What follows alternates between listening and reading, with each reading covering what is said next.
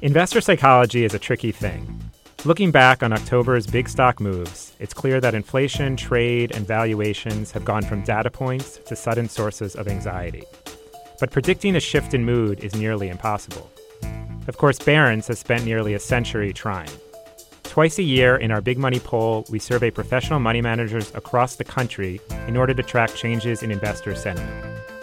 I'm Alex Eule, and this week on the Readback, we're joined by Barron's senior writer Vito Racanelli, who's covered the latest poll. Hey, Vito. Hey, Alex. Vito, tell us why is this big money poll interesting, significant? Why do we do it? Well, what's interesting about the big money poll is it's kind of anti Wall Street in the sense that we're not talking to the big banks or the big money managers, even. We send this poll out to uh, many of our subscribers, and it goes across the country. So we're talking to small money managers who are in Radnor, Pennsylvania, Houston, LA, Peoria, Columbus, Ohio, you name it. And we ask them these questions. Do you expect corporate profits to rise in the next 12 Will months? Will the global economy strengthen? How would you grade the performance of President Trump in the past year? And I think it's a good gauge on what's going on across the country in money management. I think the media gets blamed a lot for being too focused on the coasts, right? This is kind of an antidote to that. We are actually talking to Main Street. Right. We are talking to the folks who handle Main Street money. The last time we did this poll, about six months ago, we were just coming off the biggest headlines about the trade war, which the White House had really initiated. The Stock market plummeted today. As President Trump sparks a possible trade war with some of our biggest trading partners. The Dow getting crushed today, sinking more than 700 points. Amid fears of a trade war between the United States and China, the Dow Jones closed down 724 points in just one day, nearly 3%. At that time, our readers and the people responding to our poll were certainly not as positive on Donald Trump as they are today. Walk us through that change a little bit. Six months ago, only a third of our respondents gave him a B or better, and a third gave him a C, and, and a lot gave him D's and F's. Currently, or in the last one, which we did a few days ago, a half of our respondents gave him a B or better. So clearly, they are happier with let's call it his accomplishments. All right. Even though they still don't like him if you look at the comments that we have. However, they see now, or they're starting to accept, let's put it that way, that Trump's negotiating style is uh, aggressive. But for example, in NAFTA, it worked. It hasn't worked with China yet, hasn't worked with Europe yet. But they've said, hey, you know what? Maybe we need to get tougher. It's really interesting. Certainly, I don't think we've seen a similar shift in public opinion polls, but presumably the big money poll is a little bit more of a survey with in which people vote with their wallets. Correct. Of course, these are professional money managers. They're trying to get the best return they can, even though they are for free trade in general and Trump is talking about tariffs. If he negotiates a better trade deal for the US, then they're happy with it. Right. I mean, the trade topic is one that fascinates me. Certainly, our readers and our pages historically are presumably full of free trade people. Here we have a president who's certainly turned that on, on its head, and yet in the latest poll, I think 50% of them are supportive of his trade policies. Right. The fascinating thing is that they think it's a tactic. They do not agree that tariffs are good. They never agree that tariffs are good, but they will also say, you know what, China is not playing on a level play, playing field with the U.S., and it's good that Trump is beating them with a stick to get it more level. They don't like the tariffs, they see it as a tactic. I think it's worth pointing out that, in spite of the grades or because of the grades, there's still some apprehension among our poll respondents. When you read through the actual written responses they give us, there's some pretty fascinating stuff in there. A lot of these readers are very uncomfortable with how the president is still going about his job. So I wanted to read a few of them, and let me just. Trump has accomplished some good things like corporate tax reform and regulation, but his demeanor is off putting and has reduced our standing in the world. Let me just find a couple more here. I think there were Do the one on That- tweets. Yeah, there's a tweet one. Okay. Take his Twitter account away and give him a textbook on trade.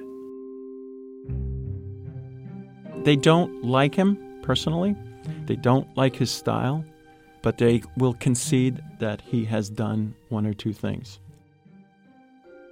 And let's talk about the results. Where are we now? Well, in the latest poll, 56% of the respondents are bullish.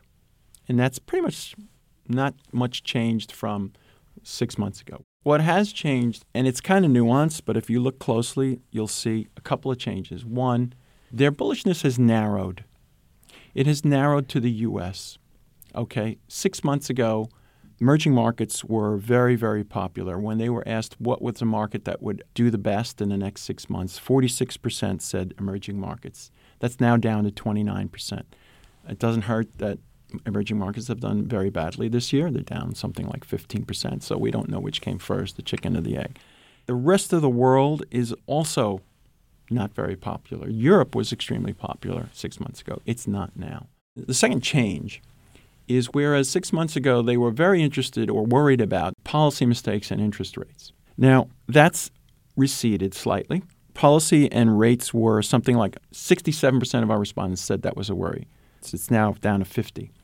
Instead, what has risen is threats called recession or a slowdown versus uh, earnings disappointment. And I, I, suspect that this is a function of the fact that our GDP was 4% or 4.2 in the second quarter. So that's going to be a really high bar next year to beat. And the other thing that they're worried about is earnings disappointment. Also, not surprising since we're going to have a year with 20% growth. That's going to be hard to beat next year.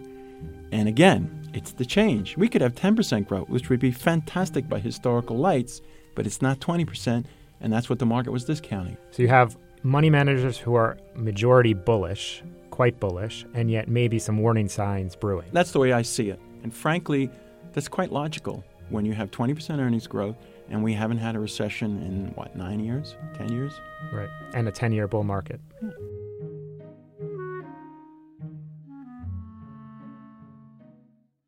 Stocks in 2018 have been defined by a few key themes, among them Tesla, cannabis, the FANGs, and cryptocurrencies. And yet, when you look at the poll results, our readers, our poll respondents are bearish on all of those. That's pretty interesting. Well, let's start with the FANG stocks. Uh, it's almost split 50-50, but indeed more are bearish than than than bullish on the FANG stocks. Facebook, Amazon, Apple, if you add the extra A, Netflix and Google. Right. So I see it as two different things. One, number of those stocks haven't done that well this year. And so again, it's the chicken versus the egg, right? And second of all, a, a lot of our money managers outside of New York are concerned about valuations. Amazon has a very, very high valuation. Google is not crazy, but you know these stocks have high valuations. The market's at highs. They're nervous. It's it's reasonable. How do you explain cannabis? Same thing there. Cryptocurrencies, Tesla. You know, cannabis is a funny thing. No doubt, some of our professional money managers have smoked it.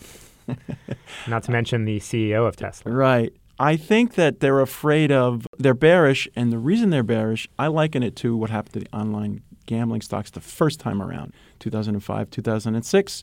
It was a very big thing. People were investing in it, and the government said, hey, wait a minute. No, we're not doing this. The stock's cratered. I don't think it's a social mores kind of thing.